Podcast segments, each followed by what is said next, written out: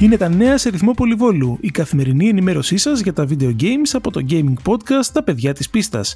Στα μικρόφωνα ο Τίμος Κουρεμένος και ο Πέτρος Κυπουρόπουλος από την Αγγλία.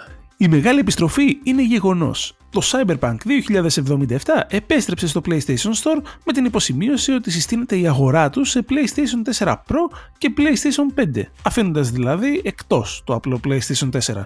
Εμείς πάλι συνιστούμε υπομονή. Σε αντίθεση με όσα λέγονται από άλλους, σε μια συνέντευξή του ο CEO της Sony Interactive Entertainment, ο Jim Ryan φυσικά, δήλωσε πως η Sony θέλει περισσότερο cross-platform players στα παιχνίδια και μέχρι στιγμής του αρέσει οι κινήσεις που έχει κάνει η εταιρεία για αυτό το σκοπό. Ενώ ο αριθμός των παιχνιδιών αναμένεται όπως είναι λογικός στο μέλλον να αυξηθεί. Η Kim Swift, lead designer του θρηλυκού Portal, αποτελεί πλέον μέλος της ομάδας των Xbox Game Studios, με το ρόλο της να εστιάζει στην ενασχόληση με indie studios προκειμένου αυτά να αναπτύξουν τίτλους cloud. Η EA, όπως φαίνεται, ετοιμάζεται να ανακοινώσει την κυκλοφορία ενός κλασικού τίτλου της μέσα στον Ιούλιο. Σύμφωνα με φήμες, αυτός ο κλασικός μπορεί να είναι και το Dead Space. Όμως, όπως είναι λογικό, δεν έχει διαρρεύσει ακόμα τίποτα, οπότε κάνουμε υπομονή μέχρι τις 22 Ιουλίου που θα γίνει το EA Play. Και τέλος, δεν περνάει μέρα που η Blue Box Studios να μην παραδέχεται πως το περίφημο Abandon Project που θα μας παρουσιάσει σύντομα δεν έχει καμία σχέση με το Silent Hill ή τον Hideo Kojima.